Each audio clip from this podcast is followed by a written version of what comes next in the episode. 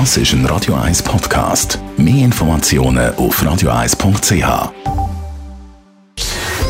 Gesundheit und Wissenschaft auf Radio 1. Unterstützt vom Kopfwehzentrum Irlande Zürich. www.kopfwww.ch Stress ist nicht gut für eine Beziehung. Kommt eine neue Studie zum Schluss. Jetzt sagen die vielleicht, ja schon klar, Stress ist sowieso nicht gut.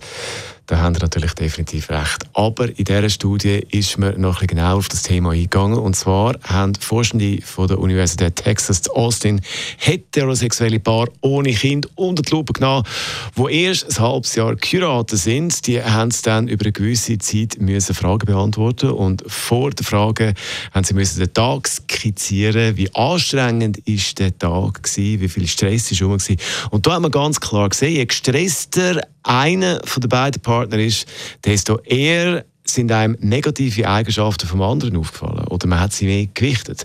Das heißt, Unzufriedenheit nicht in der Beziehung selber, sondern außerhalb und einen stressigen Alltag führt dazu da, führt dazu, dass wir in der Beziehung den Blick aufs Negative schärfen.